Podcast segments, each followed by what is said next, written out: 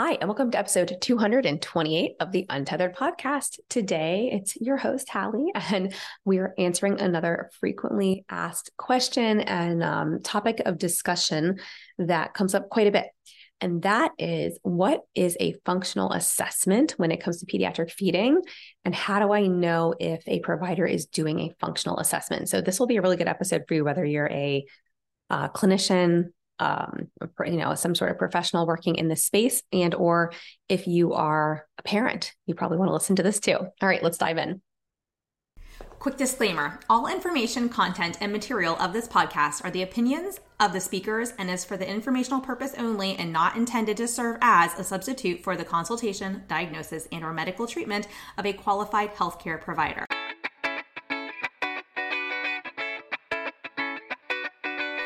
Welcome to the Untethered Podcast. I am your host, Hallie Bulkin. I'm a certified myofunctional therapist, feeding specialist, podcaster, business owner, and mentor.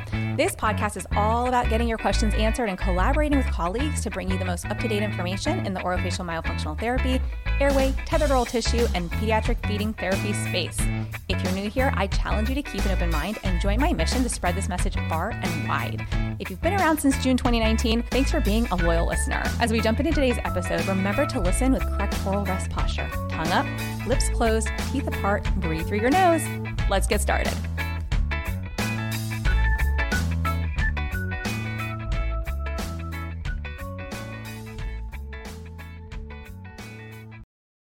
Real quick, if you're listening to this prior to the week of August 21st, 2023, please go to feedthepeds.com backslash training and join us for a free five day training on how to screen your first pediatric feeding patient. I am calling it Screen the Peds to Feed the Peds, and we would love to have you join us. Um, a little bit about the five day challenge we provide you with the screening packet that you need. We provide you with the patients. You just have to show up and join us during those five days. It is recorded if you can't join us live, but we'd love to see your face on Zoom. So again, go to feedthepeds.com backslash training if you'd like to join us for that free five day training where you can get five hours on a certificate of completion. All right, let's jump in. Okay, so this question, right? What is a functional assessment, especially as it pertains to pediatric feeding assessments. I want to dive into that a bit, but this comes with a, with a bit of a disclaimer because this is a term where I really didn't hear a lot of people calling it a functional assessment until the past couple years. We've talked about this um, for a long time now. However, just because somebody says they're doing a functional assessment does not mean they're doing a functional assessment. So let's figure out the very basics of what a functional assessment looks like. In short, before I dive into a little bit more information, a functional assessment looks at function. what do I mean by that? Well, there's structure and there's function. And we do want to look at both, right? Don't get me wrong. We'll talk about that. But function means how how are we functioning in daily life? How are these muscles functioning to meet the needs, the basic needs of this individual, right? What do we need to live? We need to be able to breathe and we need, you know, nutrition, right? We need to be able to eat. So, how, and the amazing thing is that when you're an SLP and or a pediatric feeding therapist or myofunctional therapist like SLP OTs, for example, who work on feeding, um, but also can work on airway, now we're mm-hmm. we're double whammy, right? We've got the ability to assess whether or not whatever we find in our assessment is impacting the ability to breathe through the nose, right? Is it impacting the tongue's ability to rest on the palate with lips closed? Because that's correct oral rest posture for breathing purposes. And then our second basic need is eating. Is what we're finding in our evaluation impacting this child's ability to form a bolus, manage a bolus if it's a liquid, you know, swallow, like what's going on, right? So the two basic needs in life are very critical things that we're addressing through a pediatric feeding evaluation. And if you're not, then what are you even doing? Right? I hate to say it like that, but it's true. So we call it a functional, like oral motor feeding evaluation or assessment because we got to look at function what is the reason that most parents come to us to help their child? Oh, my child is falling asleep at breast or bottle. My child is not growing on the weight charts. My child is really uncomfortable crying, screaming, arching their back, you know, just they just look so uncomfortable, so unhappy after a refeed, you know, or okay, well, we're having a hard time transitioning from liquid feeds as an, you know, infant in the first 6 months of life to solids or well my child is you know we get a lot of my child's a picky eater um they only eat i don't know 20 foods 15 foods 10 foods 5 foods right? Um so now we've got a problem because we're either on a limited a limited amount of foods that we will consume or we are cutting foods out and when you get to to a small number of foods and children start to food jag which means they kind of like things that they always ate they don't longer eat and they're kind of jagging back and forth um we got a problem, right? We got a bigger problem at, at play. And so it drives me a little bit crazy that there are courses out there and instructors that only teach to like the sensory system when it comes to feeding, or that only teach to oral motor skills when it comes to feeding. Because as I mentioned in the prior episode, as you probably heard me say before, Feeding is a sensory sensory oral motor experience. It is a full body experience. It is very complex. We cannot treat or truly even assess in a in a sense the sensory system separate from the motor system. They're so intertwined that we have to be looking at both. We have to consider them an assessment. We have to consider how what we're finding is impacting function in you know in daily life feeding breathing everything we've mentioned. Um, and so then we have to kind of figure out like how are we going to get them working together to move forward and help this child and get everything back on track or get it on track for the first time if you will. Um, now the one thing i will say is i was actually having a conversation with a colleague who's um, in the feed the peds course right now and we this is kind of what prompted this conversation. And you know really great question was asked about like well what do i what do i do like with these parents who come to us because like their child is really picky and they want to they, want to work on food expansion and everything? And my initial response to that question is typically somewhere around the lines of we have to educate on the fact that children are picky for a reason. And they become quote unquote problem feeders, according to some people, for a reason. Um, what is this reason? Oftentimes it's safety. It's the body's way of saying, this is not safe. I had a bad experience, or I can't manage that food you're giving me. Maybe the gag reflex is too far up in the mouth still. Maybe they have tethered oral tissues. Maybe they can't lateralize their tongue and move the food over to their molars to chew it. Maybe they you know, it kind of gets stuck and then the taste is not so good. Maybe they can't chew it properly and they can't break it down and it's scratching up their palate. And now the top of their mouth hurts from eating a scratchy food that they couldn't properly chew and break down. And when they try to mash it against the top of their mouth, it didn't go so well. You know, there's so many different examples and reasons and everything that these things can happen. But when a child is having difficulty eating or feeding, it's super stressful. And I think the thing that we need to remember, whether you're a parent or you're a provider working with parents, is we need to show a little grace in these situations. This is really stressful. If you remember, I just told you that breathing and eating are our two basic necessities in life, right?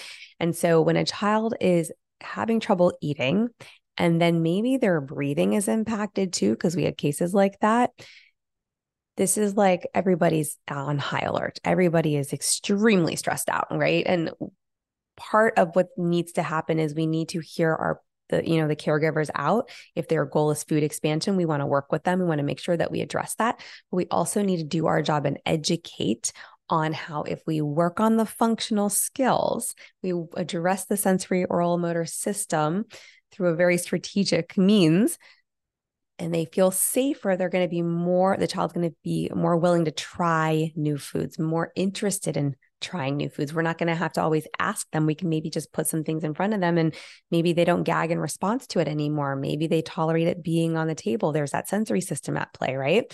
But that's also the sensory systems at play now because that child system is saying, oh, hey, you have the oral motor skills now to do that. So, like, we're good. Eat it or don't eat it. But, like, we're fine. We don't need to gag anymore. Maybe we move that gag further back, right? So there's this interplay between sensory and motor. And we have to make sure that the approach we're taking and the assessments that we complete are functional. Okay. So what is that? What does this even look like? Um, basically like my practice has a couple therapists or more than a couple therapists, but I have a couple full time therapists, I should say, and then a, a larger team of part time therapists who assess and treat pediatric feeding disorders. And when we evaluate functional feeding skills, one of the biggest things, as I mentioned before, is that we are supporting families with a number of different things. It can be it can be complex. Even if the feeding challenge itself is not super complex, just navigating this with caregivers and you know, helping the child and keeping the child calm and keeping the caregivers calm so the child stays calm during feeds. That's that's probably one of our biggest challenges at times. Um, so during our assessments, right, there's a lot of education that happens, but we're also going to be completing a evaluation of the oral motor sensory skills as i was mentioning before. Um, we're going to look at the developmental feeding skills so in my um, free pediatric feeding screening packet uh, there is a chart. If you're watching this on youtube i'm going to sorry for that noise you're going to see me hold this is an old version of the chart up but it's all the same skills just different colors. Um, you're going to get this feeding development milestone chart if you will and it breaks down both the gross motor, fine motor, and then oral motor skills, um, which I think is really cool to see it all lined up together. But we look at those developmental feeding skills because we should basically develop all these skills between birth and 36 months of age. And if we don't, and the child's now three and a half, four, four and a half, five, and they don't have some of those foundational skills that they really should have developed by age three to kind of carry forward in life, well, we got to go back and look at that, right? We got to address that. So we're going to look at those developmental feeding skills. We're also, you know, going to look at how they swallow. Now, in children who have greater swallowing concerns and need a swallow study that's different we're going to refer out for that because we are a um, home you know based practice and we do not provide swallow studies um anyways and then we're going to also engage the child in some more like play based activities because we work with a lot of infants and toddlers. And just, you know, we're going to have a little meal with them, you know, or at, at minimum a snack um, because we want to see them chew. We want to see them swallow. How do you, how do you even assess that without seeing it, right? And so, like when I do my feeding screenings, I have them have a quick little snack, a little cracker, and a little drink of water from a Dixie cup because I just I need a little glimpse into what's going on. Um, we do a larger meal or snack in our evaluation so that we can see how the child manages the whole experience, if you will, from start to finish, but also just you know to watch their skills and what they're able and capable of doing right now we do have um, parents use their own foods because we want it to be familiar foods. Now, I don't want to come in and evaluate a child for the first time and provide uh, random foods to a child who's struggling with feeding and or swallowing right like that's that's probably not going to go over so well um so aside from the fact that like we want the most natural environment and most realistic type of information and setting and all that fun stuff let's also just make sure that it's valid. Let's make sure that we also don't send this child into total fight or flight the first time they meet us. We need to gain their trust. We need to build rapport. So let's give them their favorite foods. And, you know, we'll guide families on like different um, types of foods that we want them to have, like a crunchy food and a maybe a puree and maybe a you know and a liquid and we'll have to say tell them you know make sure that there's a spoon for the puree and it could be it could be a yogurt it could be an applesauce right? Maybe we have for the um the crunchy one it could be a pretzel stick. Then we want to have like a more meltable type of you know food which could be something like veggie sticks. Um and so on and so forth right?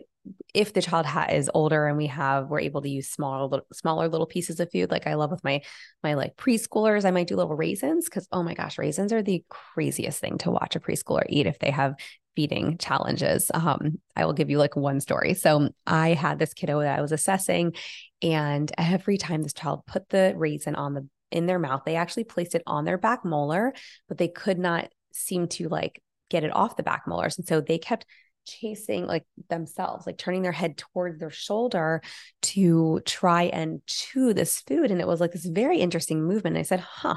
And this was early on after I took like one of my first myofunctional therapy courses. And I was kind of like, huh, this is fascinating. Like, why is this happening? And obviously, lack of dissociation between the jaw, the lips, the tongue, the cheeks, the palate, you know, all the things. But it just really opened up my eyes. And after that, I started giving raisins when when appropriate to children to see what they would do. And some of them just take a whole handful, stuff it in, half chew it, and then swallow it. And we're like, oof, that doesn't look like it felt so good. And then other times we have kids who eat one at a time. And again, one of the things that I constantly found was if a child has trouble with like dissociation of the jaw from the lips and the tongue, especially, I would note that they really struggled with a raisin because it's tiny. So it's hard to manage and it's chewy. So we've got that chewy texture in there too. So, anyways, I wanted to share that because I think it's very fascinating. But also, when you start to do a lot of these evaluations, you start to notice what foods can be really great and really helpful and giving you some really key information pretty quickly. So, if they only take a bite or two and then they're done, you're probably okay. Um, so, anyways, we like the families though to bring preferred foods that the child we know the child accepts um, and we don't typically get into foods the child refuses to eat in an evaluation. Occasionally we might say you know what? Have a food that your child used to eat that they don't eat anymore so it's at least familiar to them. But then we can also like have the parent present that at the end. So if the child like is done melt is kind of like i'm melting. I'm not doing this. You just brought out a food i don't like anymore. You know it's the absolute last thing in the set in the evaluation can end. Um, but we do like to present that to see how the child responds. What is their response pattern? What do they do when they're presented with something they don't like? What happens? Do they completely shut down? Do they have a meltdown? Do they gag? Right? What does that look like? Um, because that's that's information that's very helpful to know we want to see what's happening so that we can help them. We want this to be functional. If we don't know how they react, how do we help them? If we don't know that certain foods trigger certain things for them, how do we help them? Right. So it needs to be functional in the sense that you're gathering information so that you can then go back and go, okay, the child does this when this is presented the child does that when foods like this are presented the child uh, you know then we can kind of go okay we're also we also assess the oral motor skills right the sensory oral motor skills and we looked at the developmental you know skills that we expect for a child their age and now we have an idea of why those behaviors, quote unquote behaviors, I don't love that term when it comes to feeding, but we won't qualify them as good or bad. They're just behaviors. Now we know why the child is behaving or reacting a certain way, right? Now we have an answer. Now we have a way forward. So, um, the other thing that we may ask parents to do too is bring preferred uh, utensils if there's a fork, a spoon, you know, a little grabber or something that they use to eat with um, for our, our kiddos that are on solids. Love when a fam- family brings their own utensils, maybe even their own little bowls instead of eating out of like a pouch or something, unless that's what they normally do. I, I want to see that too. Um, the goal is to get a variety of like textures, even flavors, um, you know, which we can provide if necessary. But again, I just love when it's something from the child's home that they're familiar with. Um, and then, you know, if the child's just like, I'm not hungry, I refuse to eat, that's okay. Back off. Put the food away, like remove it from the visual field, remove it from the room so that you cannot smell it, see it, hear it, taste it, any of the above, right? And we don't want to interact with it anymore. If the kid is like, nope, take it away, move on, especially if you've other things left to do in your evaluation. And don't worry about bringing it back until you've built some rapport with that child. And this could be a couple sessions in. Um, if you do it early on, I would just say, let's have a snack together. What kind of snack do you want to have? And maybe present like two options that the family knows the child loves. So you start to gain some more information into what that child likes. This is even what we do in our evaluations. We just call it snack time. Hey, let's take a break and have a snack. Are you hungry? What do you like? What do you like to eat? Oh, yeah. Okay, cool. Let's see what mom brought today, right? Let's see what dad brought today. Let's see what we've got in there. Okay, let's take it out and put it out in front of us. Um, hey, uh, let's like eat for like a couple minutes and then we can play a game. What game do you want to play? Right. Then divert their attention away from the food. So they start to eat, but we the attention is not all on them knowing that you're watching them eating. Right. That's not functional people don't sit there and stare you down while you eat. I mean, maybe they do sometimes. That's strange. Um, my kids get really angry if they feel like someone's staring at them when they're eating at the dinner table. So I get it. But we want to divert their attention just as if they were at a restaurant or a play date or or preschool or daycare or whatever, right? So that the attention again is not all on their eating and the food. Okay, that's going to allow for more natural information. And if you want to record that, like on a video camera, great idea so that you're not having to sit there trying to like write everything down and pay really close attention because at that point your goal should really be interacting with the child while the camera's kind of capturing everything for you to go back and review later especially if you're a new clinician but even seasoned clinicians like to record evaluations and certain parts of evaluations so that they can review this kind of data later. Um, what else can i tell you we will sometimes tell families like don't eat a big meal before you come. So your child's hungry so they'll eat with us. Um, but you know kids are kids and that only works out so well sometimes. Um, or before we come to them i should say because we go to them they don't come to us in my practice. Um, and then we also encourage like you know any family member that or caregiver that's present to participate too just as they may normally participate especially in like a snack time. You know, obviously they're going to be the reporter on a lot of the questions and parts of the evaluation, but in terms of uh, actual like snack time and, um, you know, observing the child, the caregiver can be present, especially if that seems to calm the child down. Um, sometimes we have kids who get really angsty because they may think that food comes out and a parent's going to kind of force them to eat. And if you start to see that, you can say, Oh, hey, mom, do you want to go take a walk and get some water? We have like some water down the hall. But I would explain this to parents ahead of time. That way you can see how the child does without the parent. And again, it's going to depend on if the child separates well from the parent or not. If you can even do something like this, this may be something that happens further down the line. But I share this because this all goes back to function. We're trying to do this because we want a functional idea of how the child reacts. So if they are having a certain reaction with one parent present versus another or a caregiver versus another, that's helpful information too, because we need these skills that we are work going to work on to improve, not just across environments, but across individuals, different individuals in different environments, right? Otherwise, what's even the point, right? We need to generalize outside of our feeding therapy sessions. Um, so then that really allows us to kind of go, okay, we see what's going on here. We see some patterns or we know what we need to work on. Here's some recommendations of like next step things. And, you know, we write up our report and everything. And then obviously we'll make any referrals as we feel necessary.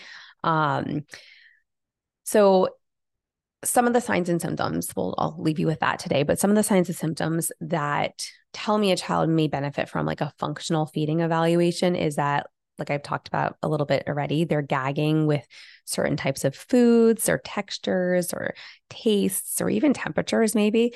Um, they have a very limited number of foods, as we talked about earlier on in the episode. They may just kind of like refuse entire food groups or certain colors of food or certain you know categories of foods um, or textures um, poor weight gain is definitely on the list it's not number one but it's one of the reasons that a lot of pediatricians will refer and it's a lot it's also one of those things that i think once the weight does get low or their child's falling off the growth charts parents get really really really really worried rightly so but you know we can we can typically get things back on track if you come to us early enough and not when you're a week away from a feeding tube. Um, no shame in, you know, in that game if that's what you want to do. But I have had a parent basically, you know, I had this one parent who kept saying, like, oh, well, they don't place feeding tubes until babies are like 12 months of age. So like we have time and the child was six months. I was like, no, no, no. Um, I spoke to the hospital and the doctors, and you know, the, the doctors at the hospital, I should say. I spoke to them. They want to put a G tube in your child next week but I encourage them that you're going to work with our team and that you're working really hard to try and avoid that next week. No promises, but let's see what we can do, right? So, all kinds of interesting conversations around feeding and beliefs. And sometimes we hear things the way we want to hear them. And sometimes we only remember a third of the information that we did hear, even if it's accurate. Um, Anywho, when it comes to poor weight gain, right? We obviously have less wiggle room if a child's lower weight and lower on the weight curve and they're not thriving. Um, you know, if there's failure to thrive or they're really just kind of very fatigued, you know, there's they're not getting proper nutrition and this has been going been going on for a while, you know, that's definitely something to consider and poor weight gain is going to be a big, big, big factor. Um, you know, I had a kiddo who was first percentile her whole first year of life and then jumped up to fifth percentile and she's still like petite and tiny, right? Um, so it was not something that they were super worried about. They said, ah, she's on her own growth curve. She's fine. And I was like, I can't feed my child. She's not fine. It was more about the functional impact on both her and I when she was an infant into toddlerhood as well, um, than the actual poor weight gain itself. So little little information there. Um, if it takes the child a long time to eat, like longer than 20 to 30 minutes to eat a meal, that's definitely a sign you want to get things checked out because they may be fatiguing. If they're fatiguing, it may seem like they're just they're eating a lot over a long period of time, but they actually may be eating less over a long period of time and expending more calories and trying to feed in which case they're not really taking in enough to sustain that in their rest of their daily activities. Um, so taking longer than 20 to 30 minutes to eat can be a really good indicator that we need to like see what's going on here, right? Um, if they have difficulty chewing or swallowing foods, if they're, I mentioned the gagging before, a lot of parents will call and say, oh, my child's choking. It's actually more rare. It's usually gagging. Now, obviously, there are children who choke as well, um, but choking is when like you can't breathe, you can't speak, you start turning, your skin starts turning a different color, like you go you start becoming blue or purple, like that's not good, right? Your airway is blocked. That is true choking. Whereas gagging is, you know, you can hear it, it's audible. They may be coughing, they may be making noise, they may be crying, screaming, you know, something may be happening because they've had this reaction that scared them and kind of threw their body into fight or flight. Um, but that's very different than choking. Always like to give that little that little tidbit. Um, and then difficulty transitioning from like if they are on a feeding tube, like a G tube or similar, um, to oral feeds, right? Taking food in through their mouth, through oral cavity. Um, so that would be another really great opportunity to have a functional feeding evaluation. Now you should have probably had one if before a any type of food was placed in, unless the child was really, really young and it was kind of a critical medical decision in the moment and it just kind of had to be done for other medical reasons. Um, but at some point, a functional feeding evaluation should absolutely take place, if not before, soon after, you know, we have any type of feeding tubes um, in place or considered, as mentioned. Um, okay, so this was supposed to be a really quick episode, so I'm going to wrap it up here. But I hope this is helpful. I wanted to really dive into what a functional evaluation is, kind of like a little glimpse into what that looks like, and then how you know if a child needs one. And this is a, like I said, a great episode, whether you are a medical provider, um, clinician, or a parent of a child and you're just not sure. So as always, if you have questions on this, reach out to me. You can DM me on Instagram at, at Hallie Bulkin.